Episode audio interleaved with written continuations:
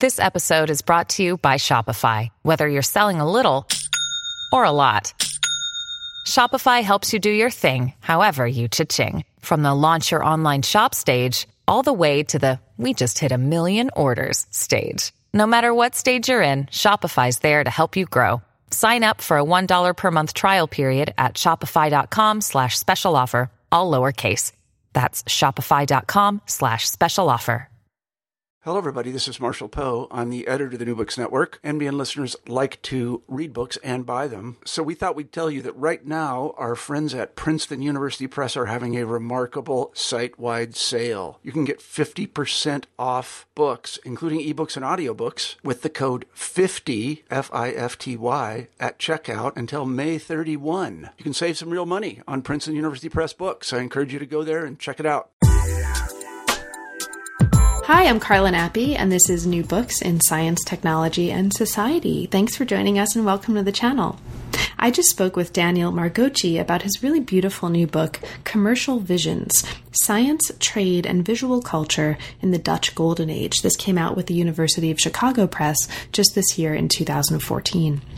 Now, this is a book that simultaneously contributes to a number of different fields. So, if you're interested in the history of visual studies, in the history of early modern trade, in the history of Dutch Empire, in the history of science and circulation, this is a book that will be satisfying on all of those levels and as contributions to all of those fields. What it does is it proceeds through a number of case studies, each of which contributes meaningfully to the development of a series of arguments that I think collectively are I think quite successfully trying to change the way we think about the relationship between science and commerce, and also um, the role of visual culture within that larger frame in the early modern world. So it's an extensive interview. I'll keep this introduction fairly brief and just to say um, this is well worth reading if you are interested in any of these above themes. And it's actually also full of anecdotes and stories about some really fascinating figures. So I hope you have a chance to get your hands on a copy of the book, both because of the narrative and arguments uh, that emerge from the book and also because of the quite beautiful images and illustrations that are included in the book, which are much more than simply illustrations. They actually form an important part of the argumentative work that at least some of the chapters are doing. So it was a pleasure to talk with Daniel about it, and I hope you enjoy it as much as I did. Thanks for listening. I'm here today to talk with Daniel Margócsy about his new book, Commercial Visions. Welcome to New Books in Science, Technology, and Society, Daniel, and thanks for making time to talk with me today about a really gorgeous, very thought provoking, and very historiographically informed new book. I'm really looking forward to it. So, Daniel, could you start us off by saying a little bit about what brought you to the field? How did you come to the history of science and to the study of early modern science in the Netherlands in particular? Yeah, absolutely. So, uh, the short answer would be money, uh, which is not usually, you know, what historians of science would say, but since my book is about money, I think it's a good introduction. I was actually doing a PhD in comparative literature at Stanford, uh, well, a long, long time ago. And uh, I was working on theories of intertextuality and the postmodern condition and, and other very pressing issues. Uh, but I decided that I wanted to earn some extra money and I uh, signed up for a research assistantship uh, to work with uh, Michael John Gorman, who was then at Stanford. He's now, I think, in Dublin, uh, directing the Science Museum over there. And uh, he basically wanted to reconstruct the microscope of the 17th century Dutch uh, natural historian microscopist uh, Antony van Leeuwenhoek. And I happened to speak Dutch and he needed someone and we started working on the project. I was reading on, you know, trying to figure out how Leeuwenhoek constructed his microscope and we got, you know, like working for around a month and a half when we realized that already in the Bay Area, remember we are at Stanford, yeah, already in the Bay Area, there was a firm specializing in Leeuwenhoek replica microscopes. Hmm. So we decided not to go on. We, we, we started working on the microscope of Robert Hooke, uh, the archenemy of Isaac Newton. And, uh, and then the project faded and, uh, and I decided that, you know, this was much more exciting. Uh, at that point in my life than uh, than what I was really working on on my PhD. So I decided to shift gears and start a PhD in the history of science instead. Uh, yeah. Oh, that's fantastic. That's a great story. So the, this actually leads us really nicely into my next question. Um, so the book considers how the growth of global trade in the Dutch Golden Age stimulated entrepreneurial science. And so the book is really um, on on many levels about many different kinds of things, but at its heart is this notion of entrepreneurial science. And it considers the history of anatomy and natural history in this context as commercial practices. And there's a whole really wonderful history of kinds of representation and modes of visuality that go alongside this. And we'll talk about all of that in the moments to come. So, Daniel, how did you come to this particular topic? What brought you to this focus um, for this project? Uh, well, uh, there are biographical reasons and intellectual reasons.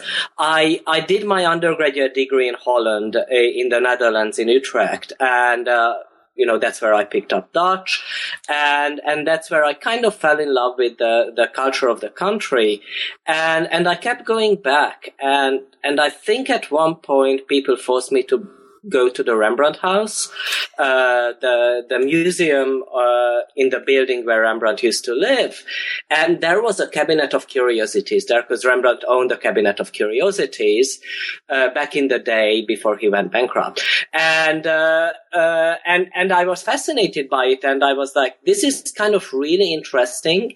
On the other hand, I really do not understand it. I mean, I kind of see that, you know, blowfish or pufferfish or crocodiles are exciting, but I couldn't really articulate why. So I was like, why not write a dissertation about it, a book about it, and then we'll see what happens. Mm-hmm. And so, so this is how, how I really got started with at the Rembrandt House. And then what sort of like what really started pressing me is just simply thinking, you know, issues of curiosity, how people in, in, in Europe learned about nature that they knew very little about, how they learned about, you know, exotic plants and animals. It fascinated me. And frankly, how they learned about their own bodies, which, you know, is a very difficult thing to learn about because normally you do not want to cut yourself up. I mean, we know that Isaac Newton loved poking with his eye, but, you know, and Leeuwenhoek, you know, uh, was ready to test any kind of saliva or other bodily fluid, you know, he could produce. But other than that, you know, how do you really figure out what's inside you without harming yourself too much? And, you know, these were, the issues, the intellectual issues that, that led me to, to start on this project. Fantastic. So this is a project that started out as a dissertation, and we were talking um, very briefly before we started recording about the transition from dissertation to book. And you mentioned um, in that part of the conversation that there actually wasn't much of a transformation from one form to the other. So, uh, can you tell us a little bit about that? What was the transformation from dissertation to book like for you? And if there weren't major translations that needed to happen or transformations, is there anything in particular that you did at the stage of the dissertation that enabled this more fluid transfer from one medium to the other?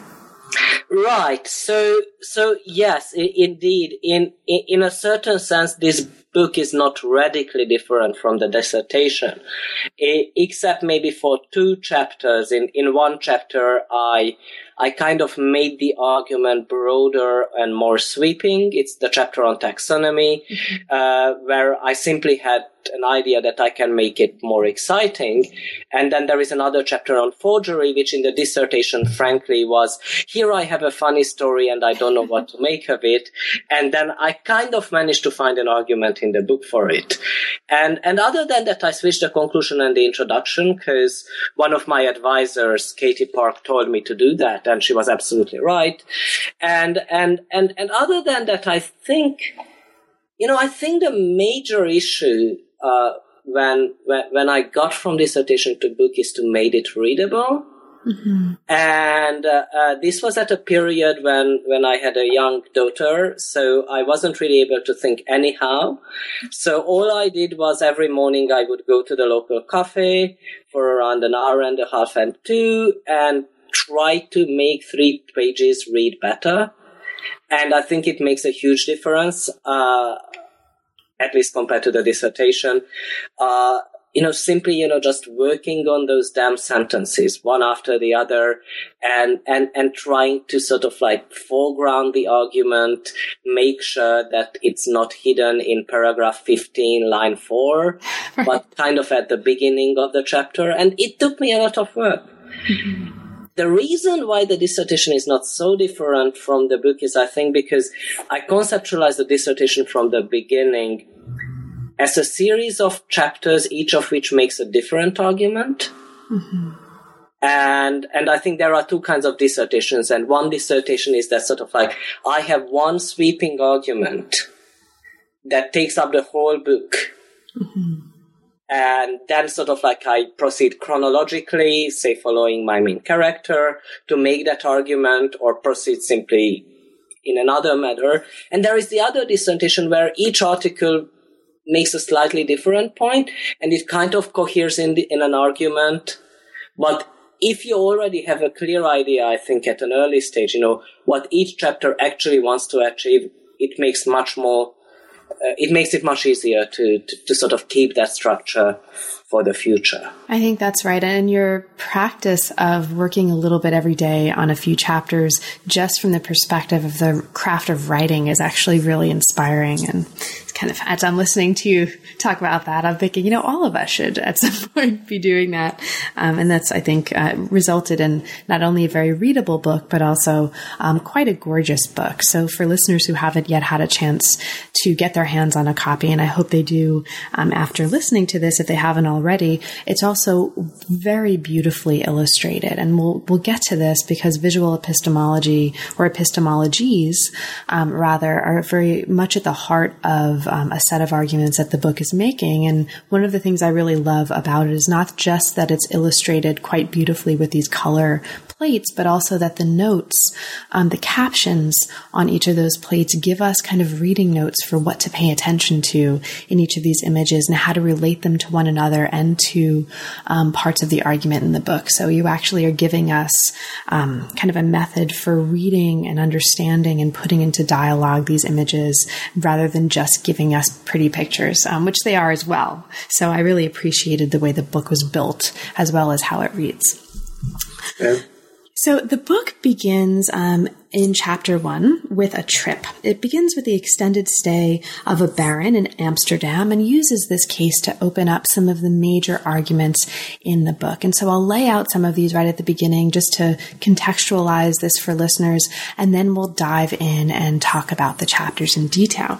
So the book argues that cabinets of curiosities, and you mentioned this um, early on in your comments already, were a primary site in your words of knowledge production in the early modern Netherlands. The book also argues that, again, as you put it, entrepreneurial rivalries, secrecy, and marketing strategies transformed what had been a kind of gift exchange system in the uh, Renaissance kind of or early modern Republic of Letters into a competitive marketplace.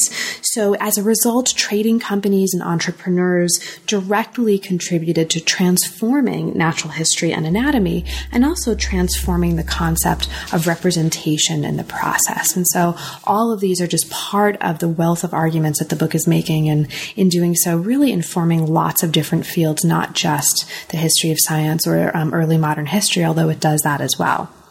Okay, so here's where I want to kind of open up and start asking you some questions. Um, and I'm going to start big, right? Um, and this is one of the main points that you bring up in this first chapter. So, in contrast to some studies, the book is going to argue against understanding visual culture in the in early modernity as one unified epistemology. So, one of the things that we have to get straight right at the beginning is that you're arguing against a way of understanding sort of early modern visual epistemology as one kind of thing, and are arguing for a pluralization of how we understand this. So, epistemology is plurally understood.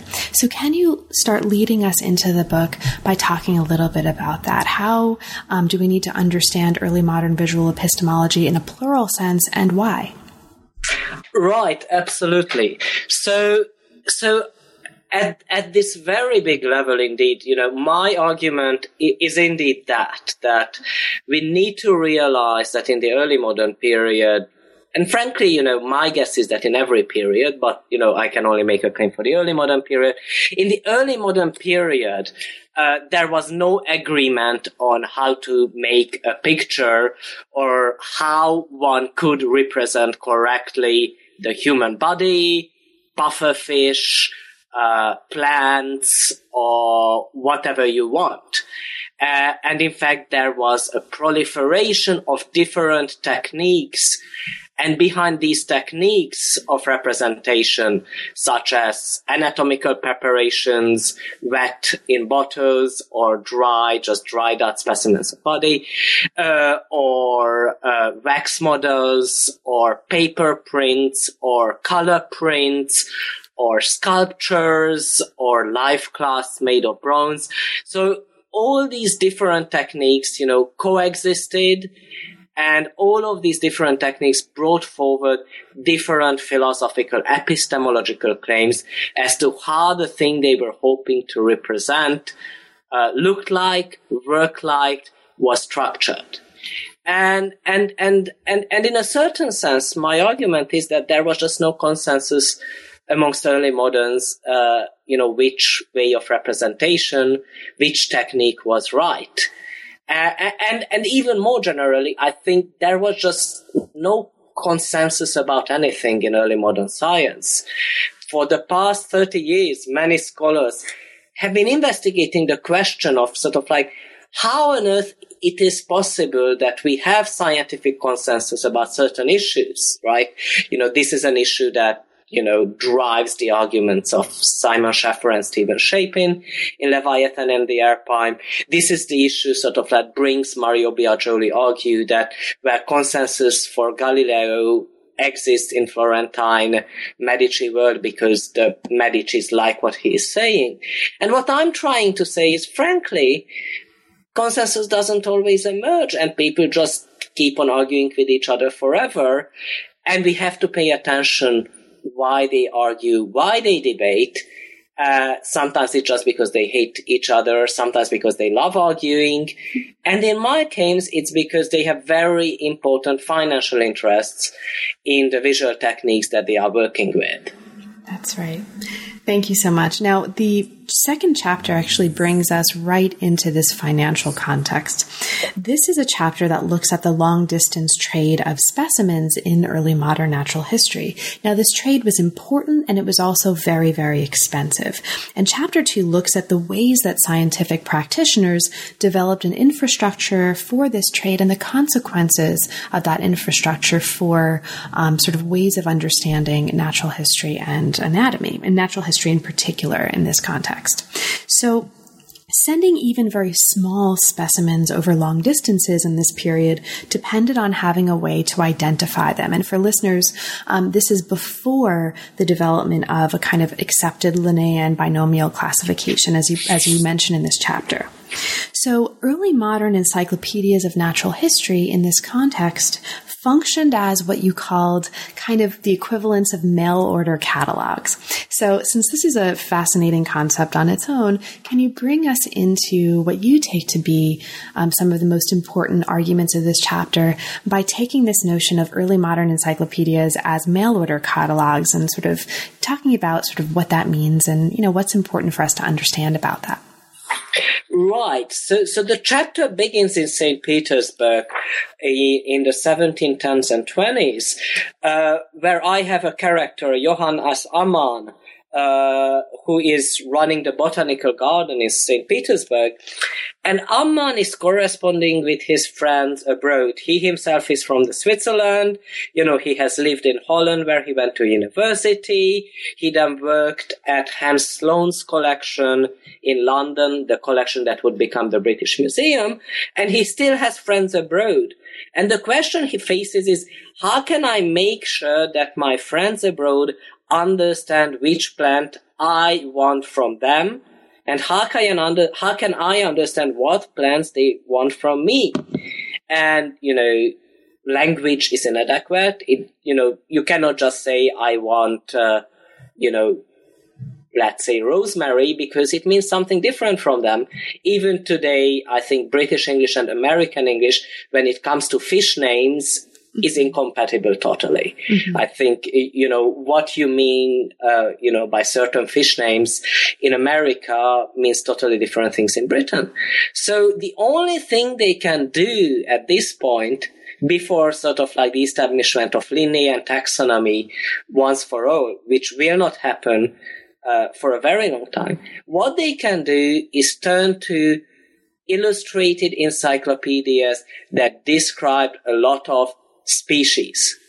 Mm-hmm. And what they say, I want the illustration pictured on page 55, figure number two. Do you have the plant that that image represents? Mm-hmm. And then your friend, as long as they have the same encyclopedia, will open the encyclopedia, look at figure two, read the corresponding entry, and will say, Oh, I have that in my garden. Here you go. Mm-hmm. And so my argument is that basically what happens is that encyclopedias will be kind of like the mail order catalog, you know, mm-hmm. saying, look, this is, you know, what we have, you know, this is how we can direct our trade. Importantly, I think what is interesting is these issues are so pressing that they actually change the shape of encyclopedias. In the 16th century, a botanical encyclopedia but especially an encyclopedia of zoology is one damn long entry after another. My favorite is Aldrovandi, who cannot shut up about cattle. You know, he writes 300 pages discussing how to castrate the bull properly because ancient authors disagree and, you know, you know, life just cannot go on until we figure out proper ways of castration, right? By the 17th century, there is a new genre. This this genre of sort of like long histories doesn't quite die out, but there is a new genre of like short to the point morphological descriptions of plants and animals, especially small animals that you can trade with, insects and seashells, yeah, mm-hmm. where the aim is really to figure out how to identify species and how to differentiate one species from another. And, and I think the emergence of, of this phenomenon, this new taxonomical encyclopedia aimed at identification is very much driven by the issue of people wanting to trade with these objects and, you know, wanting to make sure that they get what they order through international trade. That's right. Thank you so much. And you even claim um, in this part of the book that commercial exchange brought about the development of taxonomical thought. So this is a pretty um, strong claim, and I think a very compellingly made argument in this part of the chapter. So as you mentioned, um, seashells and plants and also insect specimens are exchanged much more often in this period than birds or large animals, quadrupeds, frankly, because they're so small and they're much cheaper to send, right? And you link these smaller, more easily sendable um, objects to Latour's concept of immutable mobile. So listeners who are interested in the relation of this to the work of Latour and to the work of immutable mobiles will have um, some really interesting things to look into in chapter two. Um, and also we'll get to larger uh, conversations about circulation more broadly, which is one of the major themes that emerges um, from the book as well uh, later on in our conversation. But I just want to mention, you actually suggest at the end of the chapter that these different patterns of circulation, right, between these tiny little things um, and the larger, more expensive things, may have been a factor in the quite famous argument between Buffon and Linnaeus, right? So this is actually, these commercial patterns may actually inform how we understand some long-standing anatomical and natural history debates as well. Right. Yes. I mean, I think that is a very right point because, because frankly, you know, sending a seashell back then, uh, you know, as long as you put it in bubble wrap or its early modern equivalent was relatively easy. Sending a giraffe or a hippo was pretty damn difficult. And, you know, there was one giraffe in Europe between 1400 and 1800 and maybe four stuffed hippos, maybe one live or two. and and consequently, I argue, you know, there was no reason why uh, you wanted to develop taxonomical encyclopedias for these large animals that, frankly, no one has ever seen. So you kind of kept on telling stories about them, as Aldrovandi did about cattle, you know. You wrote long stories. Buffon wrote long stories about exotic animals or less exotic big animals, yeah, uh, because they were interesting and you couldn't see them at home. Whereas with seashells and insects, if you were relatively wealthy, you could buy them, look at them yourself. So your issue was not so much learning about all their details, but just to identify them correctly so that you got the right specimen. Indeed, yeah. Right. So the next chapter actually looks at the business of producing the kinds of encyclopedias that we learned about in chapter two by looking at a key example. And this is a fascinating example. And this is the example of Albertus Seba's, uh, and I'm sure I'm mispronouncing everything. So just pronounce it correctly when we get to it. But Seba's thesaurus. Um, so this thesaurus was an overview of the personal collection that he had of exotica. It was put out in four volumes and, and 400 plates, and it was published over 30 years between the 1730s and the 1760s, as you describe in this chapter. Now, the problem was, in the middle of all that, Seba died. Um, so, what happened as a result of that is actually a really fascination or fascinating window into notions of authorship, notions of forgery, and notions of originality as they're changing in this period. So, can you take us into that? Sort of what happens when Seba dies and, and what's important for us to understand about what happens in order to understand um, the larger sort of notion of originality and authorship that's emerging in this period.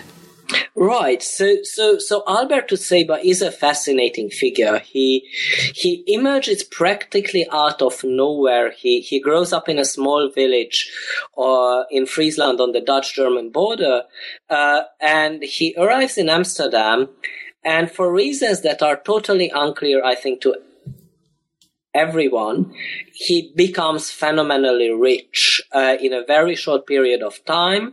In around 15 years, he becomes one of the leading pharmacists uh, in Amsterdam on a very fashionable street. Uh, you know, the street where he lives uh, is the Haarlemmerstraat and is still full of fashionable shops today. His pharmacy is gone.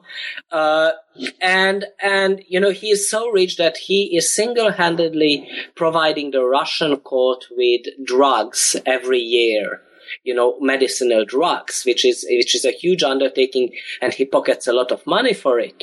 Uh, so he becomes rich. We don't know how. He amasses a huge collection of natural history uh, a cabinet of curiosities including a baby elephant in a bottle jar uh, and and other lovely lovely specimens and he decides to write a huge book about it in which he kind of wants to immortalize uh, his collection mm-hmm. uh, now the collection gets immortalized, but Seba gets mortalized in the process, so to speak. He dies uh, after printing volume two out of four, and then what happens is everything breaks down. First of all, you have to sort out his inheritance, which is around 200,000 guilders, which, you know, is, he, he's literally one of the, you know, he's on the Forbes 500 list of early modern Netherlands with that amount of money. And the heirs are fighting with each other for around 15 years. And once they sort out who gets what, they kind of are stuck uh, with this book, you know, volume two out of 4 mm-hmm. And they decide to continue the project for purely monetary reasons, I think. The simple fact is that the illustrations are ready for volumes three and four. Now, back in the day, illustrations are copper plates, and copper is expensive to acquire and it's expensive to engrave. Once you have those illustrations, you have invested a lot of money into a project and all you need is a poor graduate student to write up the text or a poor professor. And what happens is they hire a couple of natural historians for peanuts compared to the price of what uh, the illustration costs, like 10% of the price of the illustrations, uh, to write up the text. Mm-hmm. But they get kind of wary, you know, how shall we write up the text of this collection of natural history by a dead natural historian, of this collection that by the which we have already sold. Mm-hmm. So they decide that heirs of Seba that the only way to do this is to pretend that the text is written by the original author Seba, and they sign a contract with all the natural historians that they should be ghostwriters, that they should forge the text, and that they should write in the style of the late author Albertus Seba, and there, you know, begins a five-year sa- saga of how the ghostwriters are trying to copy Seba's original style and how they manage, how they don't manage, and how they have to figure out ways to do that. So that one of the really fascinating things happening in this chapter is that you're actually using the surviving correspondence of the postmortem editors to chart this process of completing the work. And so it seems like that correspondence must have been completely fascinating. I mean, can you talk a little bit about finding and using that source? Right, absolutely. So, so it, it was, a, in a sense, a very easy find. In the 1930s, Henrik Engel, uh, who, who was, who is, I think, you know, uh, the founding figure of Dutch history of zoology, uh, found this correspondence. He made a note about its existence and never did anything about it. And, and I just decided at one point while I was in the Netherlands to go and find this heap of letters and see what's in them. And, you know, I was just leafing through it, you know, uh, page by page and this story emerged. Uh, and it was really one of these archival discoveries that you cannot quite, you know, expect to happen. All Engel wrote, yeah, there is correspondence of the, ed- between the editors of Seba's book, but he never mentioned the fact that, you know, these editors were trying to commit forgery. and so, so I thought that's kind of interesting. And I think it's really interesting to think about the fact that in the 18th century, there is a demand for forging scientific authors. Because I think that's the bigger argument of the chapter, which I didn't make in the dissertation, only in the book because I was stupid, stupid when I was young, is that, uh, that there must be something happening to science that makes it possible for people to think that it's a good idea to forge uh, thir- an author who has been dead for 20, 25 years. You know, they don't want to produce an encyclopedia of natural history that is up to date. The forgery, the ghostwriting means that you have to write as if you were writing in the 1730s, not in the 1750s, which means you have to ignore scientific developments of the past 20 years, right? It's kind of like as if today you were going to write about genomics uh, in the style of the 1980s and people thought it was cool. Yeah. And, and in, in, in frankly, between 1730 and 1750, there is the Linnaean Revolution, and Seba's ghostwriters have to write as if the Linnaean Revolution hadn't happened. Yeah. Mm-hmm. Why do you do that? You do it because now you have a figure, the cult figure of the scientific author. I argue in the chapter, right? You have Isaac Newton, who is super famous, and you have Albertus Seba, he's somewhat less famous. So it's more valuable to have an original text by a famous author than to actually be scientifically up to date, you know, to the moment. That's right. And so as a result, the chapter is not only charting this really fascinating story of Seba and giving us a window into this sort of history of forgery, um, but also giving us a sense of the way the conception of authorship and scientific authorship and its linkage to originality is bound up in this increasing commercialization that's shaping the sciences. So this is a really fascinating case study for the sort of emergence of a new notion of authorship and the imbrication of that notion with both um, originality or notions of originality and as a result marketability. So it's a really fascinating case that leads us into yet another really fascinating case. And here's where we get to chapter four. This is, you know, injecting wax into body parts to preserve them. This is fire engines. This is all kinds of crazy, wonderful stuff. So let's get to chapter four. Now, chapter four looks at how Dutch anatomists invented a new method and propagated a new method for preserving dead bodies, preserving cadavers and parts of them in the 1650s by injecting wax into the circulatory system. Now, even though this was invented by one scholar, the major proponent of this and the person who's perhaps most famous of the, uh, for this is a man named, and again, I'm going to mispronounce this, but just correct me, Frederick Ruysch. Is that? Uh, I think that's that's fairly okay. I think yeah, Friedrich Reich, Reich, yeah, Reich. It's you know these Dutch names are difficult to pronounce, I think, for everyone. Yeah. I pronounce everything in New Jersey speak. So Frederick Ruysch. We'll just, we'll just call him yes, that. Right, yes. Now, um, he, you know, his, or the, the visual record that he left is absolutely fascinating. Um, and this is a really amazing moment for the history of this sort of different modes of like visual epistemology and ways of thinking about what a representation is and what it could be that the book charts. So let's get into it. So, for listeners who are not familiar with his work, can you talk about this methodology of preserving cadavers and sort of how do Ruysch's printed works relate to these material objects, or rather, these sort of wax preserved objects that he's making um, out of these cadavers? Right.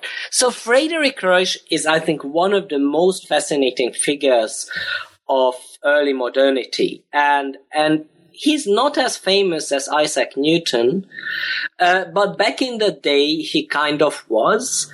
Uh, the French Académie des Sciences, when right when when Newton dies, elects uh, Ruysch as uh, the successor to, to, to, Newton's seat as associate étranger to, to, to the Académie des Sciences. So he was a really important anatomist who made uh, tremendously important anatomical discoveries. But he is most famous indeed for his method of preserving bodies and body parts. And I mean, it's, he's really good at it you know, this was 300 years ago.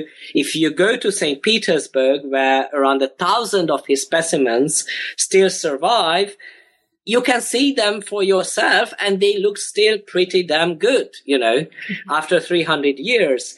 The way he did that was very much how body work, body worlds works today, the, the, the mass exhibit.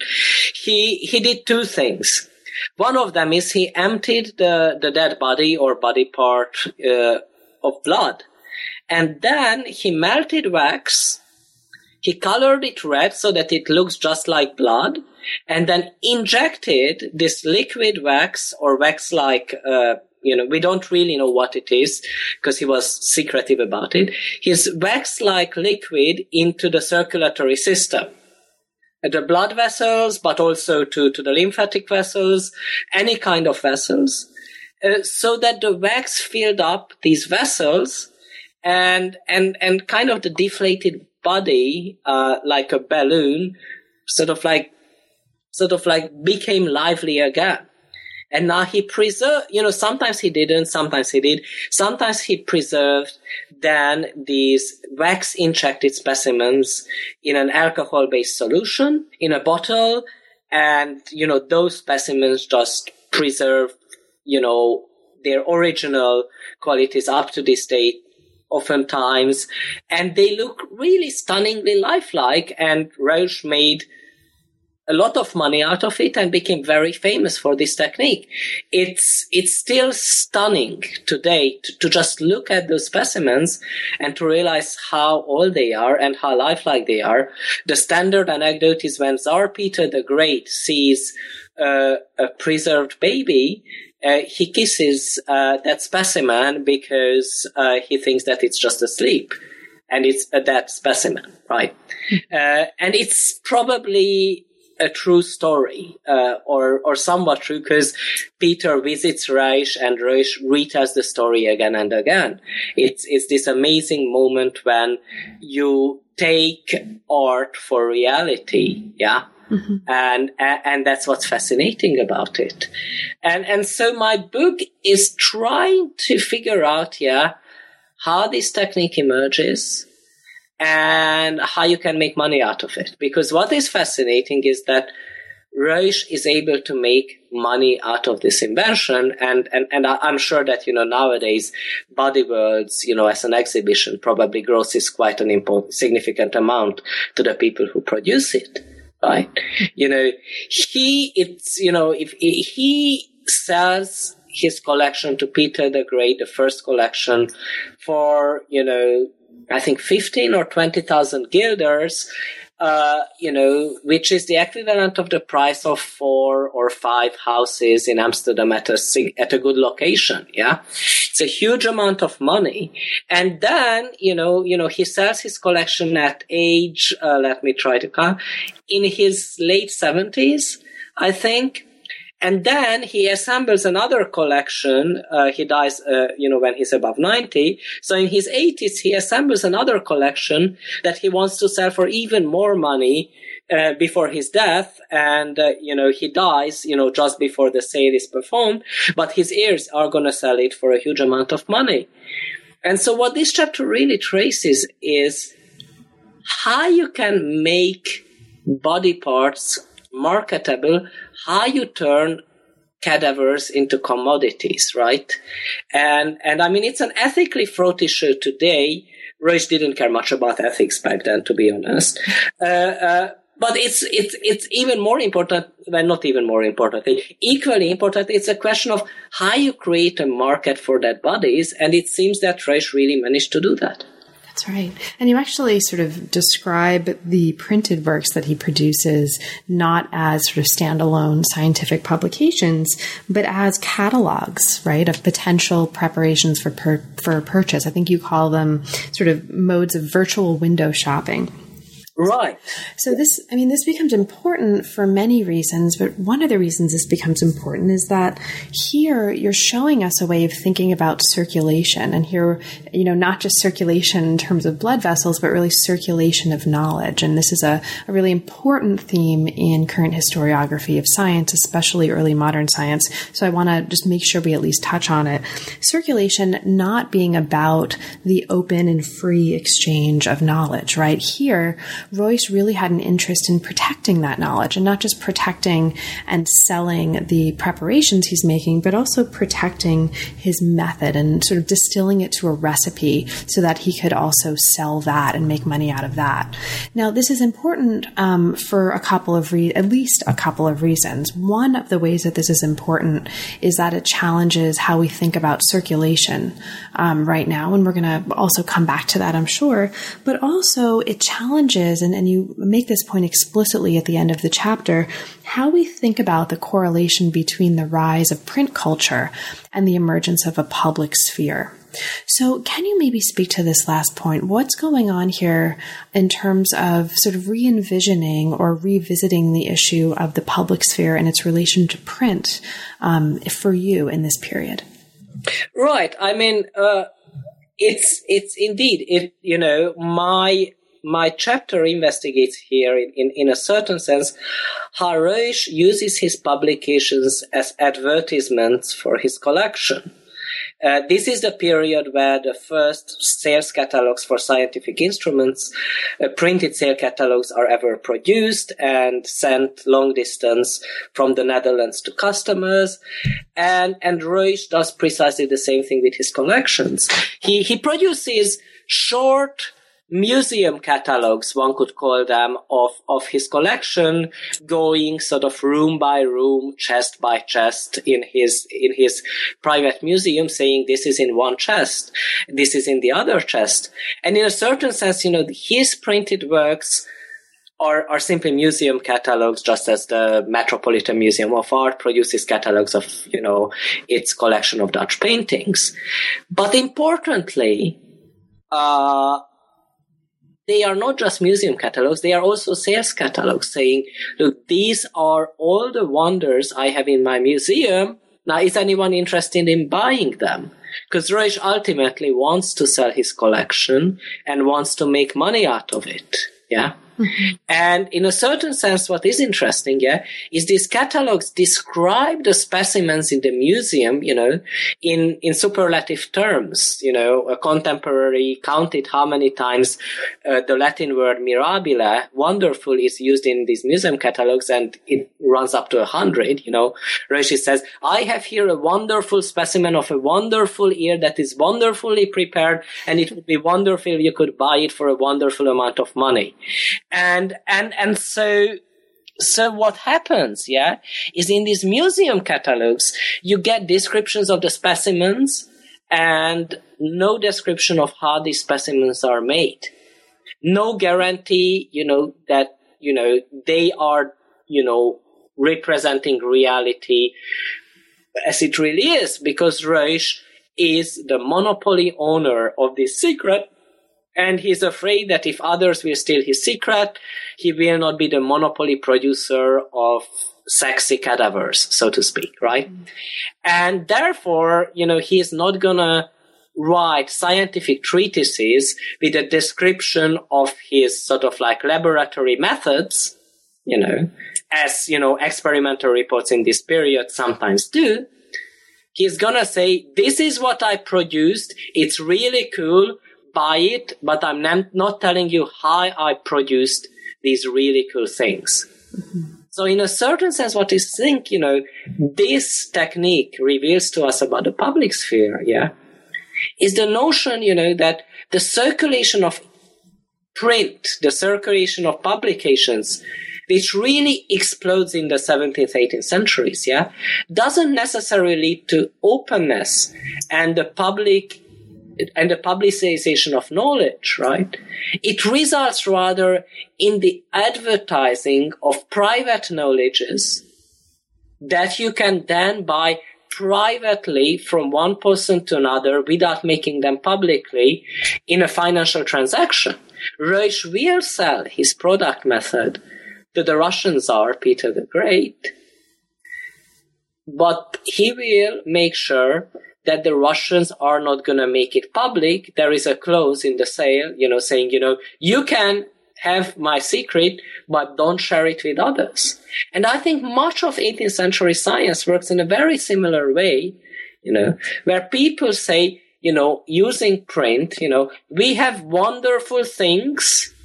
Come and buy it from us the explosion of print is not just about the explosion of information exchange, it's the explosion of advertising materials.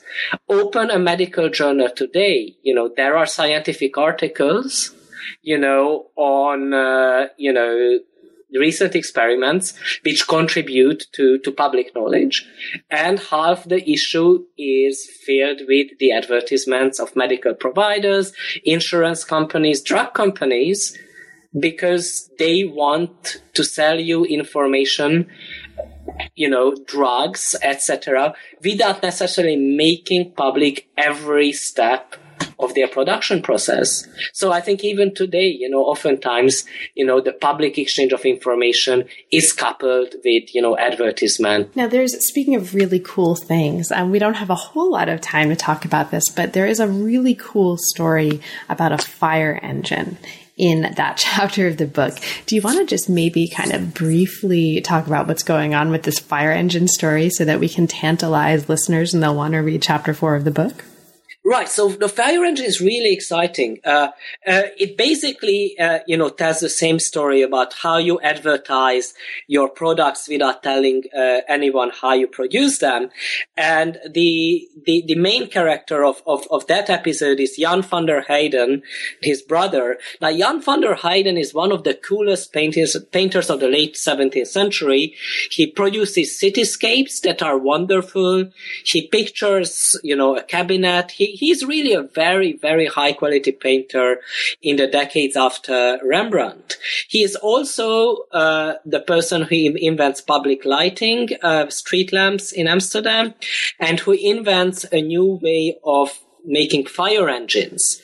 And what he does is he produces wonderfully illustrated description of these fire engines he's a visual artist, a really good painter. So imagine, you know, you know, he makes paintings of fires and how they are extinguished with his fire engines. Mm-hmm. And he describes, you know, how his fire engines extinguish the fire fires by you know giving you dramatic stories of burns you know uh, fires in amsterdam and then he comes to his last chapter and says well i wanted to tell you how my fire engine works but i'm afraid that others will then copy my idea and create less high quality fire engines so this chapter I'm not going to print, you know, and he is stopping right there, uh, which is again a classic case of, you know, I'm going to sell you, I'm going to try to sell you my fire engines, but I'm not telling you how they work, you know.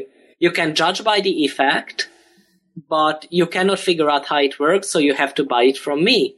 And it works. Uh, the Russians and the English start buying fire engines from him pretty shortly. Thank you so much. And there's a really cool um, description of this story in chapter four.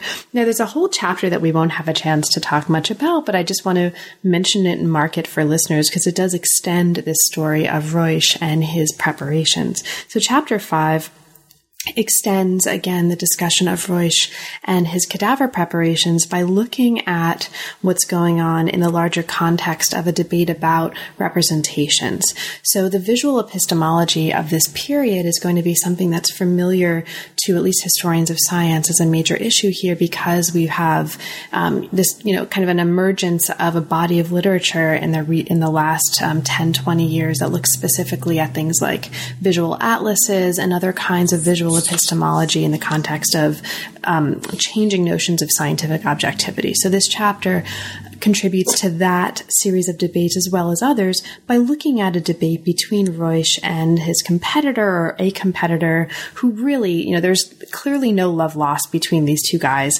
Um, this is Bidloo on the one hand and Ruysch on the other.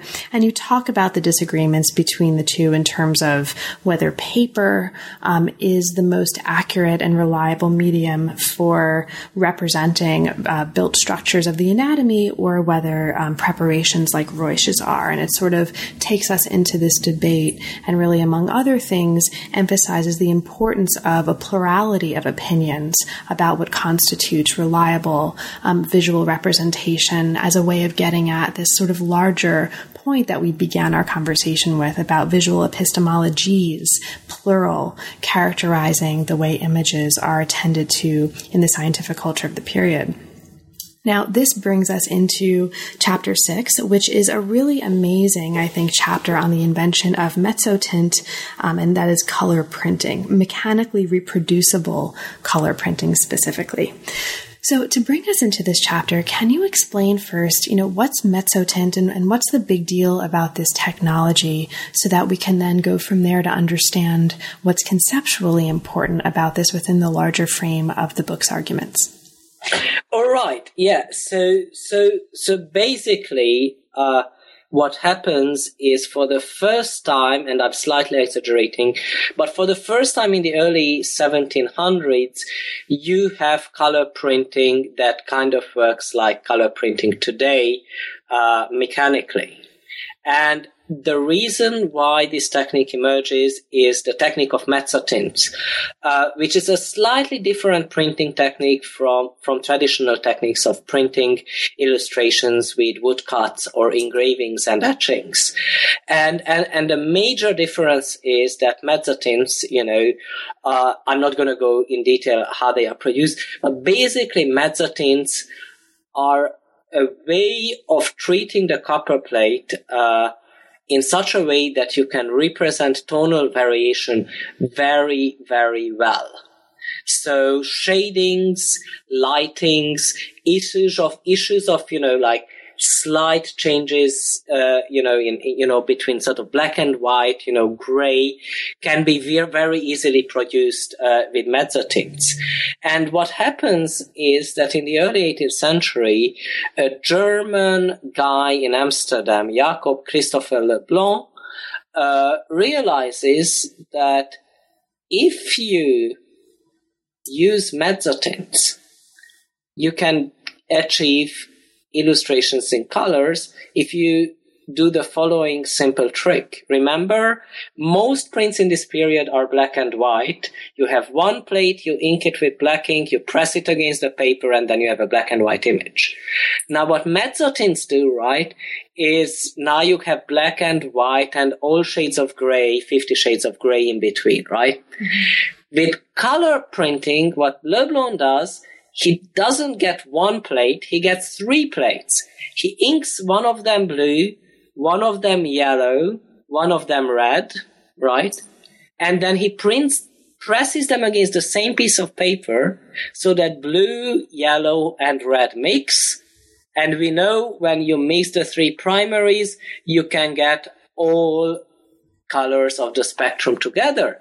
And because you can carefully control with the help of mezzotints for the intensity of red, blue, and yellow, indeed you can very carefully, uh, you know, recreate the whole color spectrum so that parts of the image are bright green and others are bright orange.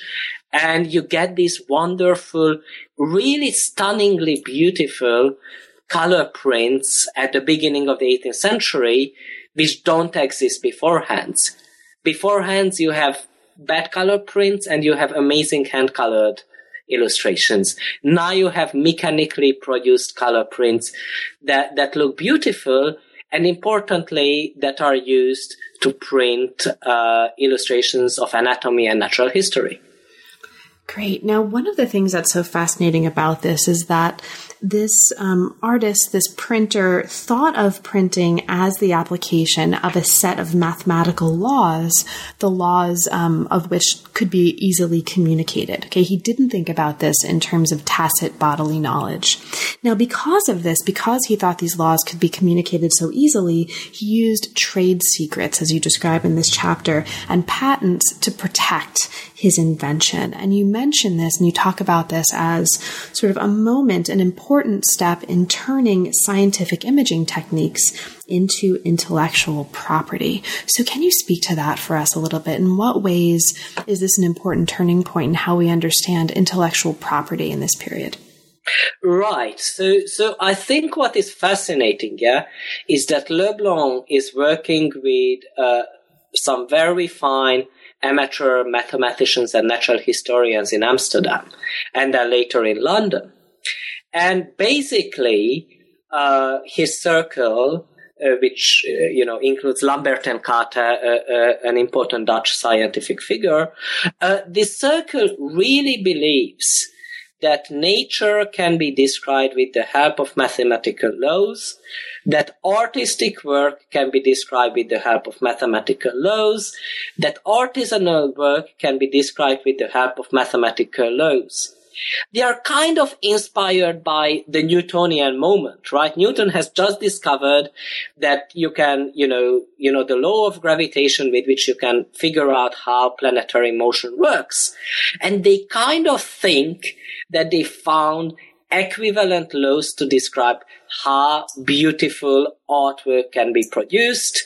And they think that these laws are the laws of Pythagoras, the ancient Greek mathematician philosopher. So they think we discovered the right laws of Pythagoras and therefore we will be the new Newton and in the field of arts, we will be the new Raphael, right? Mm-hmm.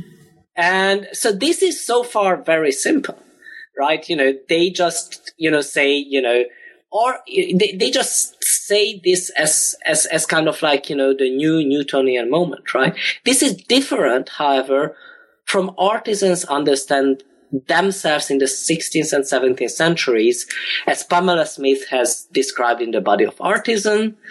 Uh, artisans in the 16th and 17th centuries understand, you know, what they do as the product of bodily embodied tacit knowledge that is very difficult to codify. Le Blon and his friends say, no, we can actually codify what we are doing and describe it in simple laws. And as a result, they realize as entrepreneurs that there is a problem. Now, if artistic knowledge is something that you learn by apprenticing for seven years with a Rembrandt, right? It cannot be stolen from you easily. You know, the person who wants to copy your technique has to spend seven years with you learning day by day how to paint like a Rembrandt, right? And then they go away and become your competitor. But frankly, you know, it takes, you know, you know, some time. If this kind of knowledge can be reduced to a simple mathematical law, anyone can steal it if they know that mathematical law, right? So what happens is Le Blon thinks, you know, that this is, you know, his color printing is the result of applying his simple mathematical laws to color printing. And he's afraid that, you know, everyone in England, France, Netherlands will start stealing his technique and he will have a bunch of competitors. So what he does is he resorts to trade secrets and patents to protect his knowledge. And this is precisely the moment, the 18th century, where modern patent law emerges, which says, you know, modern patent law is based on the idea that your invention can be reduced to a patent description.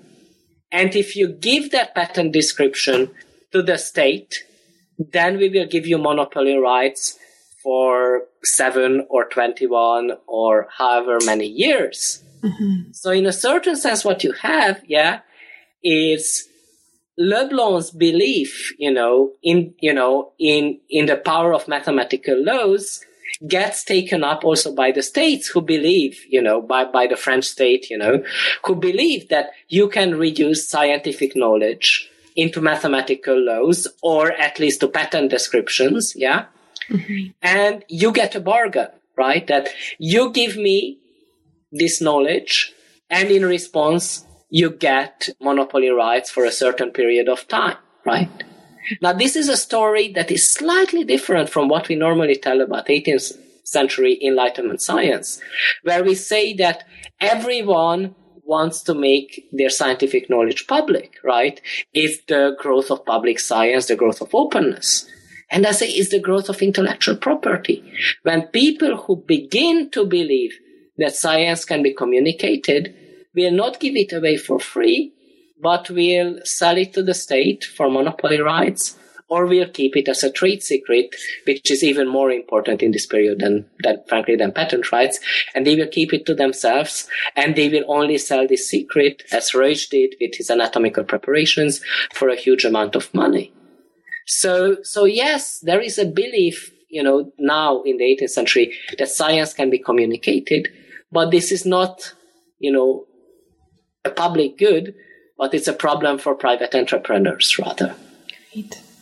So the there's also a final chapter of the book that actually that I won't ask you to talk too much about um, purely because I don't want to take up too much of your time, but I want to just mention because this final chapter of the book, Peter the Great on a shopping spree, extends what you were just talking about and looks at the consequences of this way of understanding not just intellectual property rights, but also the way it is bound up in issues of representation and multiplicity and representation to reconsider some of the major themes um, that we use to think about and to understand the history of science and the history of early modern science in particular, including circulation. So you talk here about sort of understanding circulation in this context, again, in a plural context that um, sort of looks at simultaneous realms of circulation that are not about free exchange of knowledge necessarily, but also involve different levels of um, uh, sort of commercial transaction and, and the exchange of money. And you also suggest that we might, as a result of understanding this series of case studies, focus more on how scientific knowledge is debated, how it's commodified, and perhaps less on how it gets stabilized in this period. And so these are two of many important interventions that the book is making in the larger historiography of the field. And the final chapter, chapter seven, really um, sort of takes us into some of these interventions and opens up the, some of the major historiographical contributions of the work. So, Daniel, um, it's been wonderful to talk with you, and there are a million things that we could talk about that we haven't had a chance to talk about that are that just fill the book. Is there anything in particular that we didn't have a chance to talk about, but that you'd like to mention for listeners, and perhaps especially for listeners who haven't yet had a chance to become readers?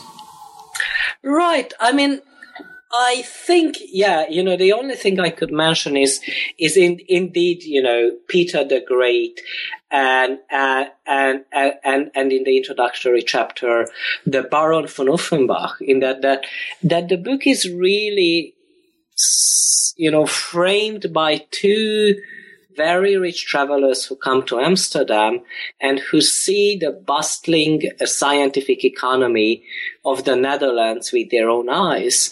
And as it happens, we have very extensive documentary records of both the trip of Peter the Great from Russia and this Frankfurt aristocrat Baron von Uffenbach.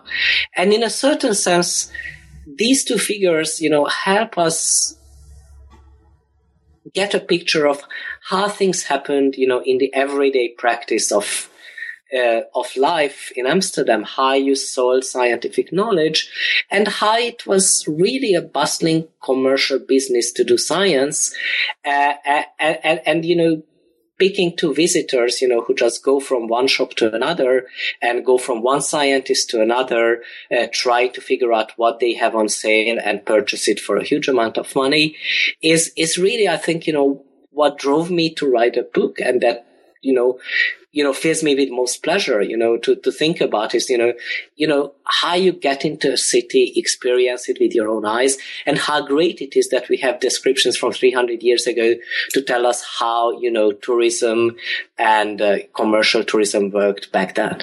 Great.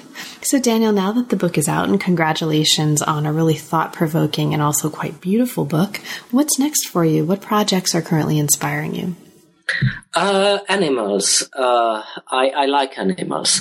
Uh, the new book is is a book on exotic animals in the early modern period, but maybe possibly quite probably going up to the 19th century to Darwin.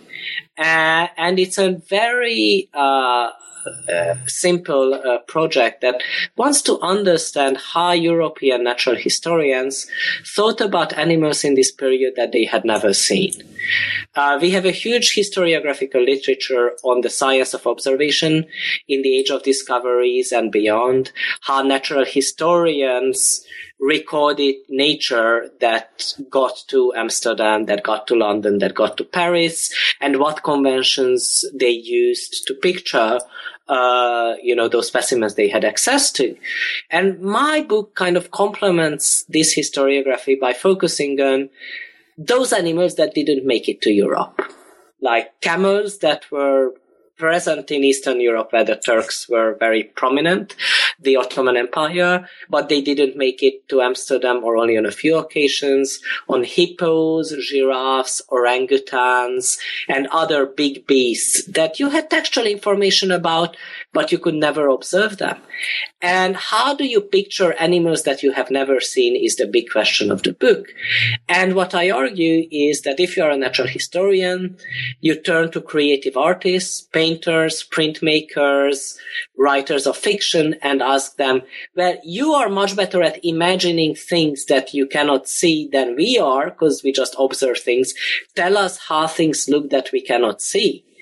And so I'm basically tracing the influence of artists like uh, Dürer, Rubens, uh, uh, Hans Baldung Grien, and less famous printmakers such as Adriaen Collaert, and how they created imagined fictitious representations of camels, rhinoceroses, what have you, and how such illustrations then were taken up by natural historians who said, well, we are not sure if you're exactly right. But this is the best guess we can have of how a camel, a hippo, a giraffe, or an orangutan might look like. And said, you know, as a result, you know, we will take this as the best what we can have and we will print it in our encyclopedia.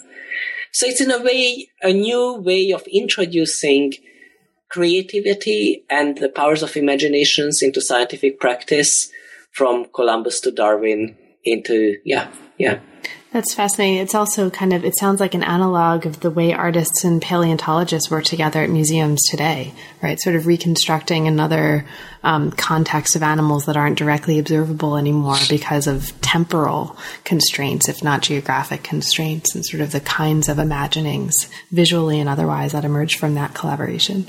Right, precisely. I'm, I'm still debating whether to, to, to reach out and write a sort of like a short section of a chapter on dinosaurs or not. Yeah. But maybe yes. Yeah. Well, it's another fascinating study, Daniel. So thank you so much for talking about this one. Best of luck on the next one. And, and thanks. It's really been a pleasure. And the book is fantastic. Thank you. You've been listening to New Books in Science, Technology, and Society. Thanks very much for joining us, and we'll see you next time.